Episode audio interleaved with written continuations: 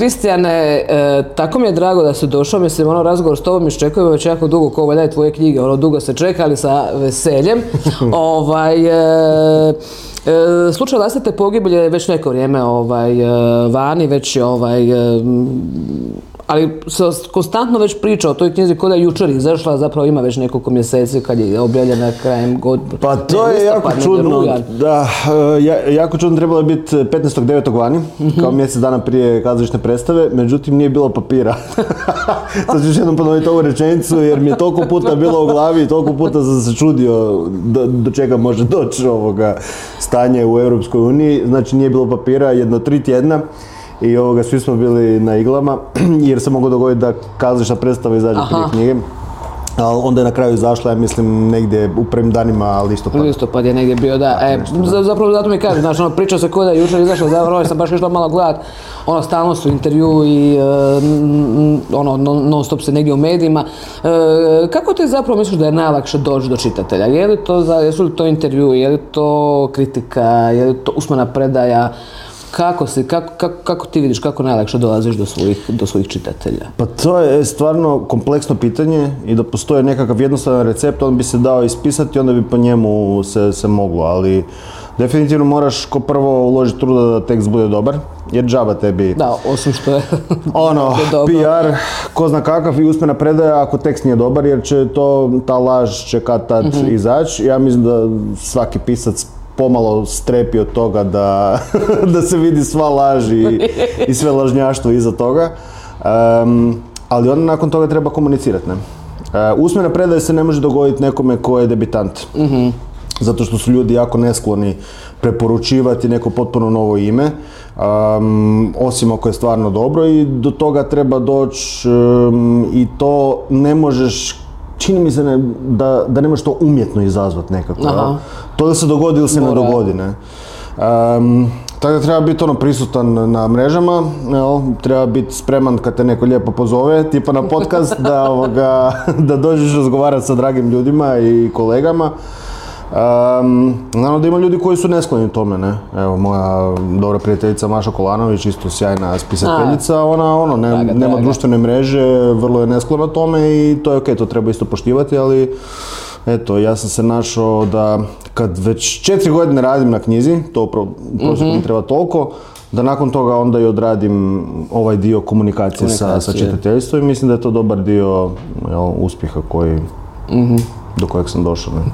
E, negdje si rekao da si deset godina čitao o priči policajca po čijoj sudbini si ovaj, napisao slu, ovaj, Isuse Bože, sad ću se ono, poludit ću slučaj vlastite pogibelji. E, a znaš što je zanimljivo? Što smo prije toga imali e, naslov i onda su me Goga iz Ocan Mora i Kruno Lokotar su me dogovarali da ne uzmem taj naslov jer se teško pamti. Ok, ja sam rekao, ono. ali ok, ovaj drugi se isto teško pamti, ali dobro. Evo. Da, da, da, malo je, znaš, grbav je ono, znaš, Grbav je, puno je. tih, ovaj, e, e, recimo, u kojem trenutku se skužio da će ta priča postati roman ili si od početka znao da će Mm. ta priča biti roman, u kojem trenutku si shvatio da će to, da će to biti priča za roman?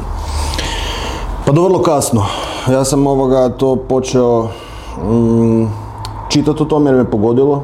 E, I geografski mi je bilo blizu i, i generacijski blizu, jel, ti dečki, dakle taj policajac koji je stradao i njegov e, nešto stariji brat su ono, jel, vrlo blizu, blizu meni i cijela ta obitelj je na neki način, budući da je, da je to radnička obitelj, e, međimurska obitelj, bi- bilo mi je to blisko i onda sam istraživao apsolutno sve što se moglo naći u tome, raspitivao se koliko god je bilo moguće a, među ljudima koji su bili blizu tome i tako dalje. Međutim, dugo mi nije padalo ni na pamet da, da toliko duboko uđeš nekom u intimu, znaš ono, onda je pitanje odakle tebi pravo kao autoru, jel? Um, kopat po, možda po nečoj rani koja još nije zacijelila i tako dalje. Međutim, uh, podsvijest radi svoje.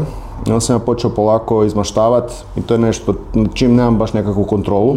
Imaš kontrolu na kraju nad tim hoćeš li napisati tekst i izdat ga, da, evo, priznajem, ali nemam kontrolu nad tim što, što radi moja pozicija i na koji način onda uobličava one, one, one prazne dijelove koje nisam mogao iščitati iz novina, koje nisam mogao čuti i tako dalje. I cijelo vrijeme me na neki način taj emotivni pleksus gurao prema, prema priči tog starijeg brata koji je nakon tragedije morao ostati s jedne strane u toj obitelji, jel, koja traži zadovoljstvo, koja traži pravdu, koja traži Mhm. možda i osvetu, jel, i s druge strane biti sjajan policajac kakav je. To me jednostavno iz dana u dan, ono, jedna od prvih misli kad bi se ujutro probudio, nešto što je prvo išao googlat bi bilo njegovo ime i tako dalje, ono, nešto novo se pojavilo i tak. I onda sam polako počeo to uobličavati u tekst. I ništa, onda ja sam prijavio za Ministarstvo kulture jednu potpuno drugu priču koja će možda ili vjerojatno biti moj Aha. novi roman, ali nisam mogao početi to pisati prije nego ispišem to što mi je bilo u glavi. I, i dosta vremena kad sam, jel, tijekom pisanja sam si mislio, ok, pa ne moraš to objaviti, ne? Ili možeš to objaviti za 10 godina, samo sad napiši to, napiši, napiši. Međutim, uh, podsvijest mi je davala tu i nekakve, nekakve, ajmo reći, pripovjedačke strategije kojima sam ja mogao sebe i, i žive ljude zaštititi, jel, i dati nekakvu, jel, nekakav pečat, ok, ovo je fikcija, nitko se ne treba prepoznavati u tome i tako dalje i na kraju sam se odvažio i naravno tu je bila i ta ideja, znaš, trebamo li samo slušati priče o ljudima koji žele biti eksponirani i o nji- njihovim obiteljima ili trebamo i takvu priču o čestitim ljudima koji se ne žele ni na koji način izlagati, koji žele živjeti svoje živote i sudjelovati ono i biti, biti dobri, časni članovi društva i mislio sam da je to jednostavno važna priča. Eto. jesi, kako, jesi inače pripremaš, kako se zapravo inače pripremaš za pisanje romana? Da, Znaš, ono, svi imaju neki svoj, ovaj, znaš, nekome nešto pada na pamet pa krene pisati pa baci u smeće, ovaj, ili se ono, priprema godinama dok nema sve u glavi, mm, točno nacrtano, kako šta treba biti. Kako se ti inače pripremaš? Ono, ok, ovo si počeo čitati prije deset godina se čitao o toj obitelji, o toj, odnosno o toj priči policajca, Inače to i tako Joj. dubiozno, studiozno. Ja bi ti sad jako volio odgovoriti točno, ono, kao prvi korak je to, drugi korak je to, treći korak je to, jer kad bih imao takav sjajan sustav, onda bi ja sad znao šta mi je sljedeće činiti. A, e, prvi taj nekakav, prva faza, nije to korak, jer da je korak onda znaš kud ideš otprilike, ne, a faza je nešto u čemu jesi, je jednostavno biti u tom svijetu, ne. Ja se ne mogu prisiliti da budem u svijetu, ne znam, evo, svemirskog broda koji ide na Mars, jer mi to nije trenutno napeto, ali mogu biti u svijetu nekoga čiji mi je slučaj blizak i, i tako dalje i onda polako osjećam gravitaciju i nekakve zakone koji vladaju u tom svijetu. Jel, što u tom svijetu konkretno znači biti uspješan, što znači biti neuspješan, što znači sreća, što znači em, jel, em, biti zavidan nekome, jel, iskusiti izdaju ili što god, jel, znači što bilo koji od tih ljudskih iskustava u tom svijetu konkretno znači. Ne? I onda polako mi se oko toga onda formiraju nekakve nekakve priče, onda postajem već prilično nervozan u toj fazi i onda kao, ok, nećeš nikad ništa napisati ako se sad ne prisiliš, onda ja sjednem i krenem ispisivati prvu verziju. Pokušavam što brže doći od početka do kraja. E, znači ne korigiram se tipa iz stranica u stranicu, nego prva verzija ide u kompletu do kraja, koliko god loša bila, a vjerujem mi da je jako, jako loša. Međutim, zašto je bitno onda meni tu prvu verziju napisati? Zato što se već tad pojave neki momenti koji mi onda služe, ok, ovo je jedan od otoka, i ovo je drugi od otoka, i ovo je treći od otoka, i onda u drugim, trećim i četvrtim verzijama i dalje, onda između tih otoka gradim mostove. Ne? Tako da onda taj tekst meni zapravo daje odgovor ovoga o čemu je. Aha, Često ono, da, če- če- često u toj prvoj kaotičnoj fazi ja ni ne znam e, pravu verziju priče, nego je ona negdje još meni i meni neotkrivena, evo tako otprilike. Ali uglavnom dosta prerađujem i taj prvi dio je prilično kaotičan i pr- prilično nervozan. Jel ga, jel se ikad vratiš tom prvom kaotičnom? Imam ih, imam ih spremljene, sam sebe ocjenjujem s tim. I kad budem, kad, kad budem ovoga jako dobre volje, onda se vratim na to i ovoga vidim koliko mogu biti glup i, i nesuvisao. Ne? E, razmišljaš o čitateljima dok pišeš, ono, znači, da se sad vratim na publiku, koliko, ono, one oni, u- koliko razmišljaš o tome, ono, ko će to čitati, ono, koliko razmišljaš ono, o onome ko će kupiti knjigu ili uzeti u, u knjižnici, da li su ti čitatelji na pameti? Pu, to, je, to je super pitanje. I je, i da i ne. Jer ovoga, baš u procesu pisanja kad ja pokušavam pronaći rješenje za nekakvu scenu ili za nekakav dijalog da mi bude bolji ili kad gledam nešto što je već napisano i znam da nešto ne valja i tako dalje, tu ne smijem uh, biti blizu razmišljanju o, o recepciji. Tu sam ja sam sebi odgovoran i moram pogoditi ono što, što će mene zadovoljiti kao prvo, ali naravno da u, u kasnim fazama koje su recimo ono 3-4 mjeseca prije, prije samog izdavanja, onda već počinjem razmišljati o, htio ne htio ne, o publici. Naravno da publika sad, imam već nekakvu svoju, znaš, ono, bazu, jel? imaš- Ono, imaš. ekipu koja, koja će ovoga, kupiti ili pročitati moju knjigu i ovoga, njih lijepo pozdravljam ovim putem. Ehm, I tu dolaziš onda do jako zanimljive situacije da si siguran da ćeš e, dobar dio njih razočarati. No, jer neko koga je pogodila moja prva knjiga, on očekuje ponavljanje te, te iste emocije, a ja čini mi se da se ne ponavljam i ne želim se, to je završena priča. Neće biti jel, Černe mate zemlja broj 2, neće biti Cigarina broj 2, neće biti ni slučaja broj 2, nego ono, pišem... Ideš, nastavljaš Da, dalje idem, po ono, svom- nastavljam dalje i shvaćam da s time gubim dio ovoga svog čitateljstva, koje, budući da smo mali jezik, jel, je i onako malo, ali em, jedino ono, na, na što moram reagirati je mislim li ja da treba pisati o tome.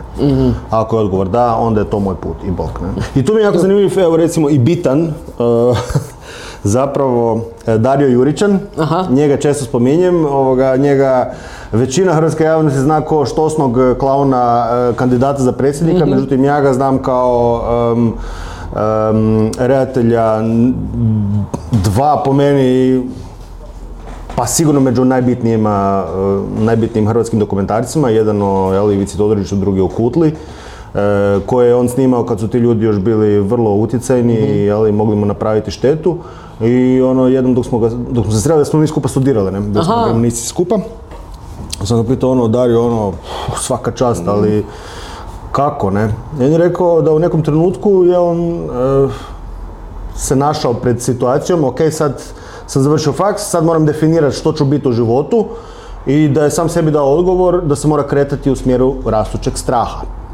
Dakle, ako želim napraviti nešto smisleno, ono čega se bojim, prema tome moram ići i priču o tome moram pričati. I to mi je nekako bilo, ok, ok. Nisam možda toliko hrabar, ali da, ovoga mi da, se čini kao nešto što, što mi može služiti kao nekakav spisateljski ideal.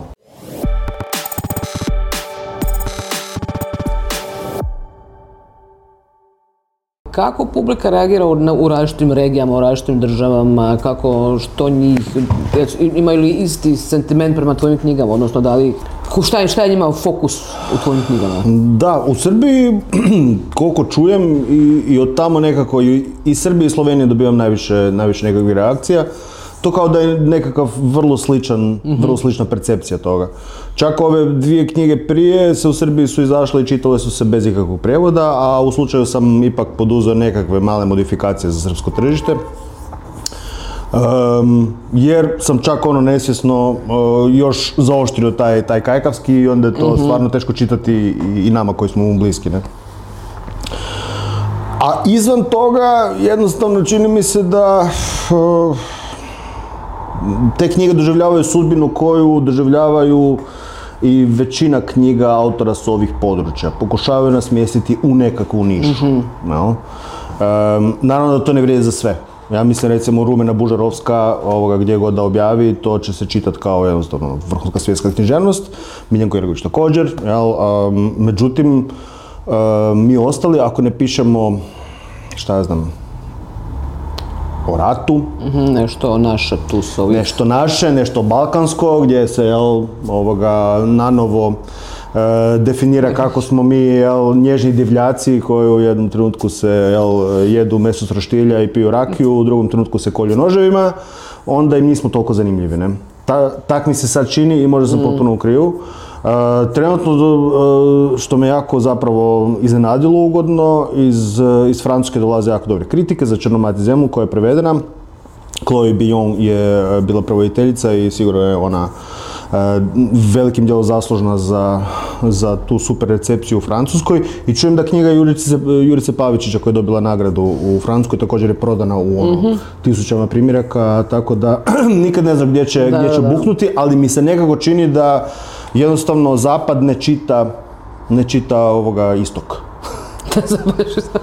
Jel moguće ne, da? Ne znaju nas. Da, ono, Iako, iako zapravo nekako se percepcija stvara, ono, naš, mislim, ti naši spisatelji dobivaju nagrade vani, ono, mislim, stvarno se dosta prevode, tako da je zapravo zanimljivo ovaj, čut da, jer ono, mislim, i Bodrožić, i ti, i Miljenko Jergović, Urica Pavić, znači svi imaju, ostvaruju ipak nekakav uspjeh, to ono, kažem, neke nagrade se dobivaju vani, nešto se ipak možda tu zbiva, ne znam, da li, je se nazire možda neka promjena na, pojma nemam, ali nekak mi se čini, gledam iz naše perspektive, prije ćeš uzeti, um, ne znam, uh, neku prosječnu knjigu s anglosaksonskog tržišta, to nego najbolju knjigu iz Uzbekistana te godine, jel tako? da, dobro, Jer to je- jednostavno, to je istina, je, ne, brzirani smo možda ono više i zbog pop kulture Mhm. i zbog uh, jel, filma, muzike i tako dalje, smo, smo više usmjereni prema, prema zapadu. Kao da nam za stvari s istoka treba Da, više, nešto- više energije, više ono učitavanja, više da, da, da, teško se nagnemo prema tamo. da. Tipa kad sam umoran, navečer ću, si- ću si prije kresnuti na Netflixu nešto američko nego nešto gdje ovoga, moram čitati titlove baš, jel? Da, da, neka teška tema, da, titlovi, titlovi. Da. Ovaj, e, e, Međimurje je highlight e, tvojih romana, dobro, to je nekako ovaj, i očekujemo. Da li je Međimurje u planu i dalje e, ili se planiraš prebaciti na neku drugu regiju? Ne, planiram se prebaciti i ovoga i mislim da je, da je vrijeme. Um, zato što se planiram jednog dana vratiti u Međimurje, pa ono da si baš Pa da, previše, da, ipak ne spališ sve mostove prije toga. da, da, si, da, da ne spalim mostove, da si ne, ne zagadim situaciju.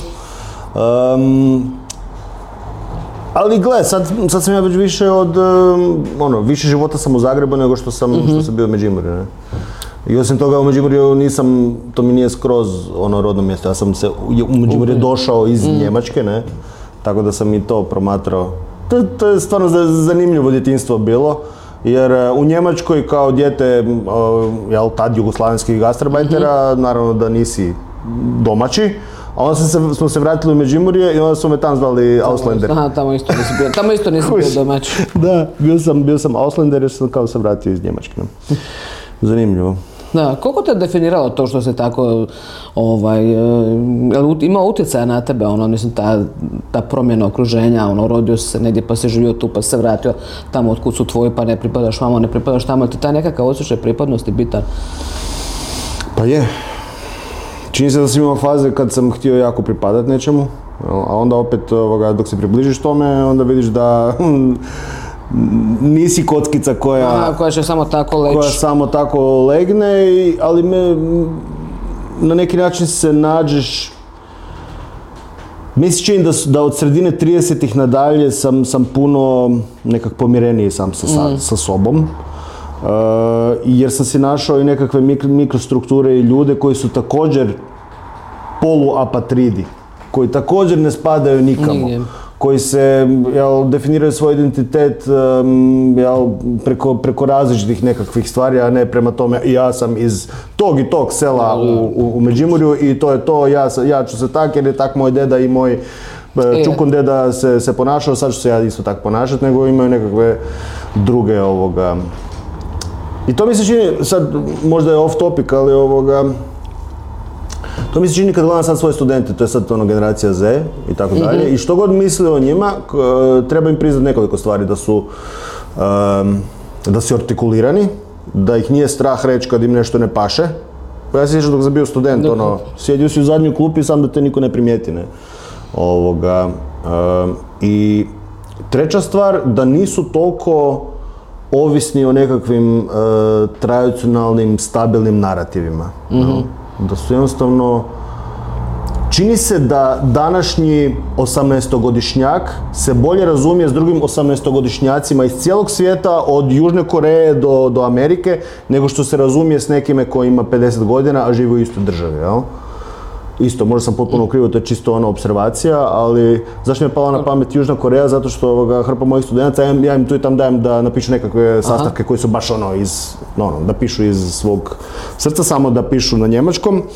i e, strašno su ovoga, e, strašno veliki broj, nezamislivo veliki broj njih e, sluša korejsku glazbu i gleda i gleda korejske ovoga, sapunice. Dobro, ta, ta Koreja se zapravo zadnjih godina dosta probila na toj sceni i, film, i filmovi, i serije, i glazba, dosta su, ovaj, kako bi rekla, krenuli su osvajanje Da. svijeta sa svojim... S čim? Evo, ja, ja ne znam. ne znam, sa igrom lignja. ono. Igrali. Aha, Squid Game. Squid Game, da, igra Nikad si lignja. to nisam ovoga preveo na, na, na hrvatski.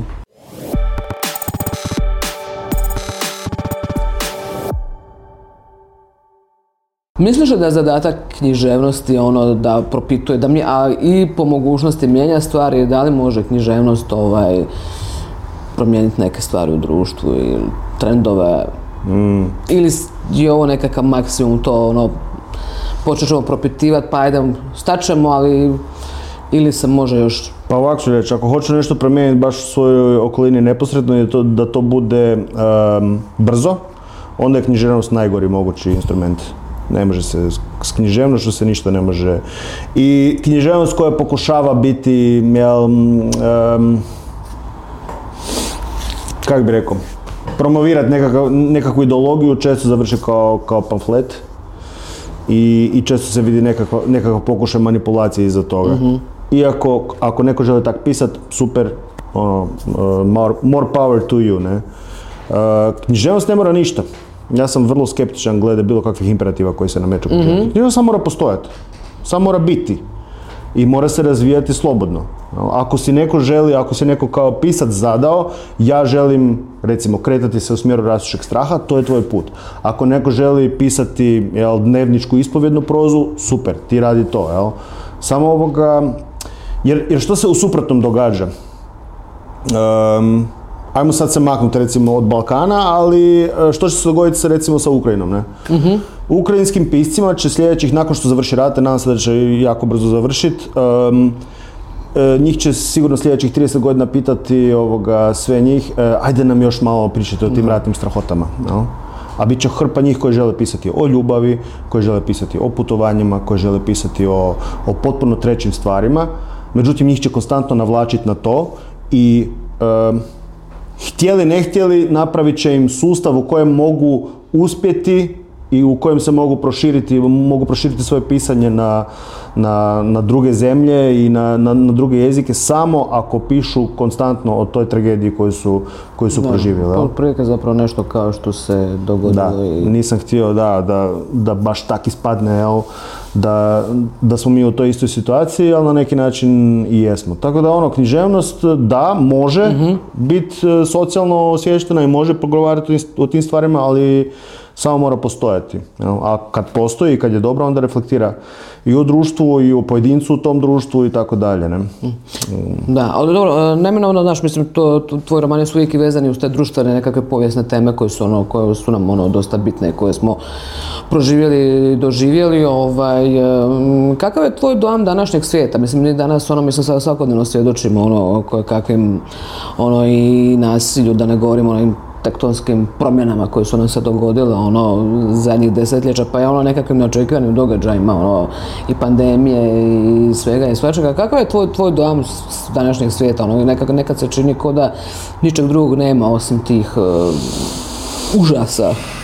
Da, i u pravilu kad kažem pa nije sve tak strašno, onda dan poslije počinje neki rat ili, ili, ili, ili neki vulkan ono prasne i raznese nešto, tako da e, možda bolje da ovaj put ne budem toliko optimističan. I... Ali gle, čitao sam Hararija nedavno, jel? Aha. On je, e, sad ne znam točno kad je Sapiens izašao, ali u predgovoru e, piše, pa gledajte, pa nije nam tak loše. E, tipa, dok je on to pisao, manje je ljudi umiralo od tuđe ruke nego od vlastite. Dakle, nije biš- više kao bilo velikih e, ratova i velikih tih jel, međunacionalnih e, neprijateljstava koje završavaju sa masovnim smrtima. Više ljudi umire od pretilosti nego od gladi. Um, I sve manje ljudi umire od zaraznih bolesti. I onda dođe pandemija i onda Rusija napadne Ukrajinu i onda dođe Gaza i tako dalje i taj pametan čovjek Da. iako u širem kontekstu vrlo vjerojatno ima pravo, e, biva, e, biva opovrgnut e, činjenicom da mi možda učimo, ali ne primjenjujemo ono što smo naučili, jel? Jednostavno smo prisiljeni da, da konstantno ono proživljavamo povijest onako kakvu, kakvu imamo. jel? ta povijest se zapravo konstantno ponavlja, to Pa mi je ono se da da. ali zastrašuje zapravo da mi ono, mislim, te ti predaješ studentima, mislim, kako bi rekao, da, da mi konstantno ne možemo ništa naučiti. Da. I da reproduciramo i da kao da ono pokušavamo ponoviti ponoviti jedne te iste greške, ne? I recimo ovoga, nađemo se u situaciji da odjednom e, možemo biti informirani, puno bolje nego što su bili naši roditelji i djedovi bake. I onda taj internet e, se ispostavi kao zapravo leglo ono, krivih informacija, Da, dezinformacija. Što nas zanima, ajmo pročitati neku laž. Tako je, da. I did my own research. Tako da ne znam, ali znam kako ću, kako pokušavam barem od- odgajati svoju djecu, a to je da, da se ne boje svijeta. Generalno, čini mi se da velika većina ljudi je ok i velika većina, ljudi je kooperativna. Jedna druga knjiga uh, uz Hararija koju, koju uh, preporučujem svima, uh, izašla u nakladi Ljevak. Nećemo sad ovoga reklamirati, to možete izrezati, ali ovoga mislim da je, da je važno ovoga izdavati dobru publicistiku. Rutger Bregman, Ljudski rod, um, koji slično kao Harari govori ono o tome kako su ljudi došli do ovog stadija gdje, gdje su sad, međutim kreće od potpuno drugih, uh, drugih postavki. Da nije čovjek rođen zao, da generalno je čovjek preživio zato što je bio kooperativan, zato što je bio inkluzivan. E, Kad se događaju problemi, kad se uspostavi nekakva vertikala, kad se uspostavi nekakva hijerarhija. On to pokazuje na niz nekakvih i antropoloških istraživanja i, i vlastitih observacija. Kaže, prve, prve sezone Big Brothera, u kojoj god zemlji je to počelo, ili u Njemačkoj ili SAD-u, Njemačka i Nizozemska, nešto, nešto, da, nešto tako, tog, da. su bile bez, što beskrajno dosadne. Zato što su unutra stavili nekakav e, prosjek, e, e, jel, prosjek stanovništva i e, oni su se međusobno organizirali na, na najbolji način kako su mogli što, što dulje preživjeti u toj kući. Ne? I e, onda je režija shvatila da moraju intervenirati. Da moraju A, unutra staviti ljude koji su skloni konfliktima i koji će izazivati namjerno konflikte i B, da e, svojim vlastitim intervencijama jel, izaz- izazovu, Izazovu. nekakve, nešto što će biti zanimljivo. Ne? I čini mi se da, da je Bregman to- pogodio tu ovoga jako, jako um, A mislim da je, mislim, ne gledam reality show, ali zapravo oni u principu se i svode na to da se uvijek mora, uvijek moraš imati barem jednog koji će zamutiti vodu, napraviti neki nered, kaos, potjerat nekog, svađu izazvat, e, mislim na to se i svode. Da. Što, mislim, da bude a televizičan. mislim, nikog ne zanima hrpa pristojnih ljudi koji sjede i razgovaraju. Jesi mislila na nas dvoje sad? E, ali sad kad već spominješ ljude, ovaj, e, 2024. je super izborna godina u cijelom svijetu. Ono, pola, pola čovječanstva izlazi, znači 4 milijarde ljudi će ove godine izaći na neke izbore. Hoće li to biti parlamentarni nekakvi izbori u njihovim zemljama, evropski izbori, znači ono, hrpa zemalja će imati, znači 4 milijarde ljudi ove godine izlaze na izbore. U nekako normalnom svijetu bi čovjek očekivao da će 3-4 milijarde ljudi možda se zaista nešto promijeniti. Jel ti vjeruješ u to? Pa, ne bih rekla. Ali u nekom normalnom svijetu bi stvarno pola da pola čovječanstva danas ono, u jednoj godini izađe na izbore i mijenjaju neke stvari. I ovo je, koliko sam čitala, zaista u povijesti čovječanstva, ovo zaista godina nikad... Sa nik- najviše- Znači nikad ni jedna godina u povijesti nije postojala da će, bit, da će toliko ljudi izaći na izbor, da će biti toliko izbora u jednoj godini. Znači demokracija, Znači, je, demokracija, je, dosegla svoj vrhunac Znači ono, kako bi rekla, 2024.. festival demokracije. I Da. 2024. bi trebala biti nekakav festival demokracije gdje ćemo stvarno gdje bismo se trebali pokazati u pravom svjetlu, ali I zašto sad i ti i ja imamo potpuno ironijski stav Pa, prema tome?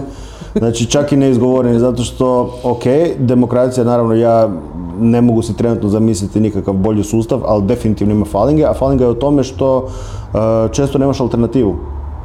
I najčešće, ako se sjećam svih svojih glasanja od kad sam imao 18 godina, a tih glasanja je bilo puno i moram evo priznat uh, urbi et orbi da nekoliko puta čak nisam izašao, da sam glasao za manje zlo. jel? Da, bi- naprosto bi to nemaš- trebalo tak biti. ne? Naprosto nemaš ovaj... Ma da, mislim, na, što ti kažeš, nemaš alternativu. Ne, ne- nemaš alternativu i osim toga posebno na ovim prostorima, sad ću evo izgovoriti tu, tu ovoga frazu, e, konstantno imamo zapravo zazor prema ljudima koji, koji se žele domoći vlasti. Mhm. Ti čim si političar već si čudan, jel? Već, već ti ne mogu Da, već vjerovati. to se ne vjeruje aha, u startu. Ti ja nismo političari pa si možemo e, kao vjerovat, a ovima gore ne. A isto je s Amerikancima, mislim šta, oni mogu birati između demokrata i, i, i republikanaca, ne? I sad, Nije sa- baš, neka, da. nije baš neka sreća. Nije neka sreća i možeš samo ovoga se nadat da bude manje loš demokrat i manje loš e, republikanac. Ali bojim se da će biti ovoga upravo ono najgore.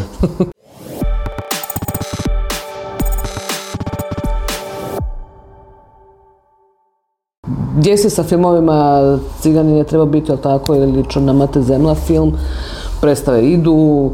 Gdje si šta si? Gdje si, šta si, kuda si, ono, znaš, ono, nekakav, daj nam, daj nam nekakav sukus trenutnog stanja. Nekakav sukus, a da se ne istrčimo opet, zato što pazi kak naivni ovoga Međimurec e, dijete sa sela razmišlja. Kad sam 2015. prodao prava za Črnu mati zemlju, onda su me naravno prijatelji pitali, ok, sad si prodao prava, kad ćemo gledati film? Aha. I rekao, pa nemam pojma, ako sam ove godine prodao prava, onda oni valjda sad e, jel, rade na tome i od sljedeće godine snimaju, onda nešto malo montiraju, pa smo valjda ono 2017. ćemo gledati taj film, jel? E, od toga je prošlo sad već koliko? A skoro 10 godina, ne? Dakle, u, jednostavno u filmskom svijetu Da, to ponajviše nisi ovisan o sebi, nego si ovisan o hrpi drugih stvari i posebno o novcima. Ne? Črna mati zemlja kao film je izuzetno skupa produkcija, jer je, pa možemo već reći povijesna, ne? dobar dio radnje se događa krajem 80-ih, početkom 90-ih. E, ima nekakvih tu fantastičnih elemenata koje naravno još jel, ovoga, po- poskupljuju cijelu stvar. Um, I na tome još uvijek radi produkcija jel, Antitalent, Um, jedino što kad je... bude, bude. ne? Pa da, kad bude, bude. Bi- Bili smo jako blizu, uh, međutim onda je došlo do jednostavno ono, nepremostivih uh, razlika između uh, koncepcije producenta i koncepcije redatelja. Um, tako da imamo po meni jedan super scenarij koji, je, koji se na, na zanimljiv način poigrao sa, sa elementima iz knjige. Um, ali po kojem vrlo, vrlo vjerojatno neće biti snimljen film, nego kad konačno jel, utefterimo ime i prezime čovjeka ko će, ko će to režirat, um, onda, onda se kreće od nule opet. A Ciganin um, u tijeku je nekakva jel, ovoga, izrada scenarija i to će biti miniserija vrlo vjerojatno od osam, od osam nastavaka. I tu su se isto s- e, e, scenaristi, na tom scenariju ja nisam radio, to je radila Maja Pek i Mario Kozina, e, su isto e, uzeli neke elemente i na zanimljiv način se po- poigrali s njima e, i dali potpuno novu jednu dimenziju. I to mi je super. Dobro, to je da, kad ipak ovaj, ono, mislim, kao bi rekla, ono što je na papiru ne, ne može naprosto biti isto na, na ekranu, naprosto je drugčiji, Da, ne može... a i glupo je zapravo. A i zašto bi, jel tak?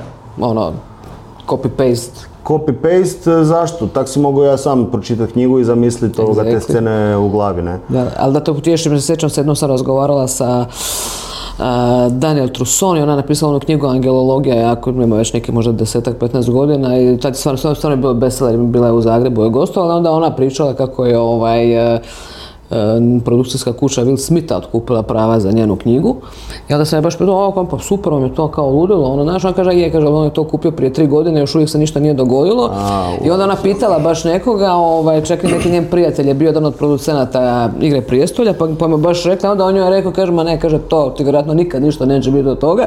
A kaže, oni ti kao, kaže, otkupljuju autorska prava od nekog bestsellera kao čisto da preduhitre nekog drugog, a kaže, možda nikad neće ništa napraviti s tim, ali samo zato da možda tamo se neki drugi studio ne bi sjetio. I oni to, ne, naravno neće, oni to sad otkupi za milijardu dolara, to se dobiješ neku, neku siću, ali uglavnom kao da je to bila ta nekakva šema, ovaj, on kupi, neće ti kao šta će on, šta je njemu dati par desetaka tisuća dolara, stotinu, da ne, nebitno, to je njemu ono, ručak. Tako da evo, čisto da te utješim, ono, Ok. ko zna. Znači još zna. situacija nego što zamislio. A, tak da neka, neka Tako, nas u je, tako, kako bi rekao, tako da i u Hollywoodu je ovaj, Da. slična situacija Kod sa nas ipak ono i radiš s tekstom i ako niš drugo možeš ovoga uh, isprintati si, si, si doma i dijeliti po ulici. Recimo. Jel tako? Ovaj, e, da mi reci, ovaj, htjela bi se ono tu malo pred, pred kraju onako malo osvrnut, e, treniraš još uvijek karate? Jel ti izgledam kod da treniraš ništa?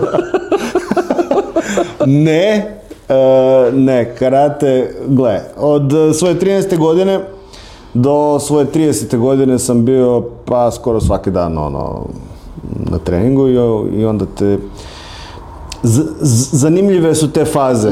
Prvo jako voliš karate, jel, i voliš sve što je vezano za njega, voliš ono japansku kulturu, voliš učiti o tome, voliš učiti on japanski jezik i tako dalje. Nakon toga ti to postaje ha, kriva je riječ rutina, ali postaje ti instrument kako doći do, do tog trenutka da, da dominiraš. Znači, kada osvojiš medalju, taj trenutak je silno, jel, silna navala dopamina, adrenalina i ne znam kakvih sve ne i ina. E, Međutim, jako kratko traje i ti opet želiš još. I te više uopće prestane te zanimati karate, nego te zanima samo kako doći opet do toga da ti budeš na postolju. I to je zapravo veći dio karijere, međutim to onda odnese i svoj nekakav danak u smislu jel, mm, lokomotornog sustava, leđa bole, koljena bole jel, i tako dalje. Za puta popeo na postolje. Pa puno puta, a od, ovog, od ovih bitnih stvari, znači svjetsko europsko, um, 1, 2, 3, 4, pa jedno 5, 6 puta. No, Bravo. Ajmo reći. Nikad nisam bio prvi. Pa dobro. Najviše sam bio drugi. Da. Dobro, a moja to- supruga je bila tri put prva, tako da Aha, često mi to zna spomenut, ajmo reći. Ili mi spominju drugi. Da, tako da ovoga, ali pokušavam što više trenirati jer ono, imam 45 godina, moram paziti na svoje zdravlje. Bio sam prošle godine na nekom velikom sistematskom. evo ga. to je nevjerojatno kako sam ja kukavica oko tih stvari. Ono, ulazio sam unutra, ja sam u svojoj glavi se pozdravio sa ovim svijetom. Kao, hvala ti živote, bio si dobar, To ali... je to, hvala doviđenja. kao sigurno će mi nešto naći. E, ali ono, moram paziti šta jedem i da ono, da se krećem dovoljno i tak. Ali ja doduše više ne treniram karate, ono, e, ali moja kćer najstarija, Lana, ona je e, trenutno sad naš, naš karataš u Aha, to je cijeli family business. e, Pa da, ono, i, i zanimljivo je kako se ona, baš ona našla, jer ona je silno oprezno dijete i mm, osjetljivo i tako dalje, međutim ona kad ovoga, uđe u borilište, u Ne njoj se pomažeš sa, savjet, pomažeš sa savjetima. Više mama nego ja, Aha, da. Nekako su one više kliknule njih dvije. jel ti da na žice kad ljudi koji nikad nisu imali veze s karatom rade ovo? Rade ovo, je, je, Ja, da. ali, ali već, sam, već sam navikao, da. Ti, e, koliko ti je zapravo ta disciplina u sportu pomogla u pisanju? Jel ti to nekako... jel, Pa u svemu mi je pomogla. Pomogla mi je u doktoratu, pomo- pomogne mi je kod svih tih stvari koje... Um, rad na sveučilištu ima nekoliko um, jel, z- momenata koji, koji se ne poklapaju sa momentima u drugim djelatnostima, a to je većinom da ti se um, tvoja kvaliteta rada ne, ne vidi iz dana u dan. Jel, ti nemaš nekakve fiksne rokove u tom smislu, nego se vidi što si radio kroz dulji period, kroz godinu ili dvije ili tri, jel, koliko radiš na nekom projektu, nekom istraživanju i tako dalje. Tako da ti nemaš nekakav fiks em, jel, pobjede ili uspjeha iz dana u dan, iz tjedna u tjedan, Da, nego jednostavno moraš biti blizu lopti, strpljiv i tako dalje. Strpljivost, da, da. A to je u sportu jako važno. Ako ti je za šest mjeseci europsko ili svjetsko, ti danas odeš na trening i mučiš se od prve minute do zadnje i dođeš doma i sav si strgan, drugi dan te sve boli i tako dalje, ali ti moraš imati tu nekakvu vjeru i strpljivost da ako ćeš svaki dan raditi istu stvar na pravi način kako treba, da ćeš kad dođe vrijeme, da ćeš biti pravi. no. Tako da, slično je i s tekstom.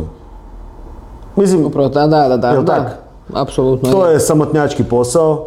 Dugo vremena ne daš nikom da, da čita te ovoga idiotarije koje si stavio na, na, na papir.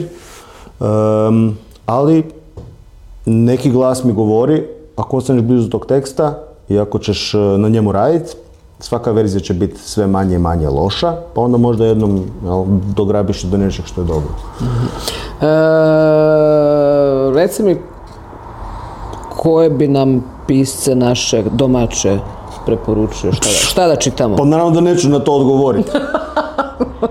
Jer ću uvijek nekog izostaviti i onda će me ovoga sljedeći put uh, dograbiti je o, ovog ili ovu jesi, a mene nisi. Mm, Da, da. Znači, generalno treba čitati hrvatske spisateljice, autorice i autore, pjesnikinje i pjesnike, jer mislim da za malu zemlju i za stvarno ovoga malo stanovništva imamo produkciju kojom, koje se ne moramo sramiti. Svake godine izađe nekoliko sjajnih zbirki pjesama, uh, odličnih zbirki kratkih priča, odličnih uh, ovoga romana. Uh, zna se dogoditi koja godina da bude, da bude prazna, ali ovoga za, za jednostavnu situaciju u kojoj malo jako ljudi živi od, od pisanja, uh, mislim da moramo biti zadovoljni s tim. Ne?